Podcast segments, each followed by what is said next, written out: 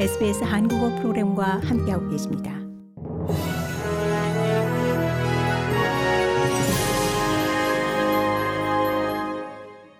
(2022년 12월 2일) 금요일 아침 SBS 한국어 간추린 주요 뉴스입니다.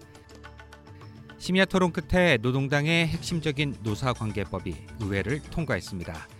오늘 아침 하원에서 노사관계법 수정안이 승인됨에 따라 알바니지 정부의 노사 관계 법안이 법제화된 것입니다. 노동당은 이 법안이 기업의 협상 과정에 변화를 가져올 수 있다며 10년간의 임금 침체 기간을 지나 직원들의 임금이 다시 움직이게 될 것이라고 내다봤습니다. 피터 더튼 연방야당 당수가 원주민 목소리 헌법기구 설립에 대한 입장을 표명하기 전에 더 많은 정보가 필요하다고 말했습니다.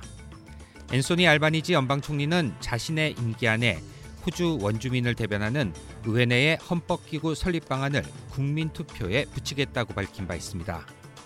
자유당 열배 파트너인 국민당은 정부의 방안을 지지하지 않겠다고 선언했지만 더튼 자유당 당수는 정부가 중요한 세부 사항 공개를 보류하고 있는 것처럼 보인다며 결정 전에 더 많은 정보를 공개하라고 압박했습니다.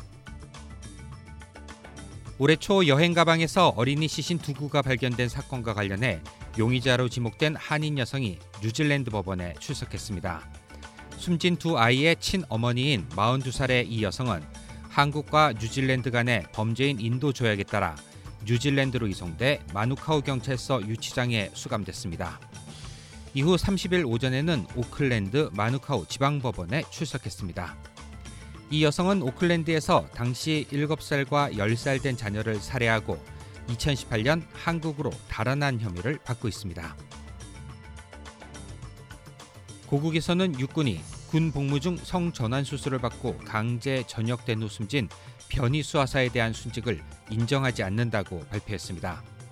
육군은 민간 전문위원 5명과 현역 군인 4명 등 총 9명으로 구성된 심사위원회가 고인의 사망이 법령에 명시된 순직 기준인 공무와 상당한 인과관계가 없다고 판단했다고 설명했습니다.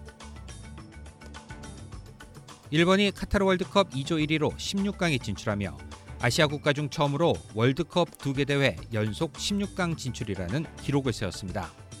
스페인은 조 2위로 16강에 진출하게 됐지만 같은 조의 독일은 스페인의 골 득실차로 밀려 16강 진출에 실패했습니다. F조 3차전 캐나다와의 경기에서 2대1로 승리한 모로코는 조별리그 F조를 1위로 통과하는 이변의 주인공이 됐습니다. 크로아티아는 조 2위로 16강에 올랐고 벨기에는 조 3위로 밀려 16강 진출에 실패했습니다. 이상이 12월 2일 금요일 아침 SBS 한국어 간추린 주요 뉴스입니다.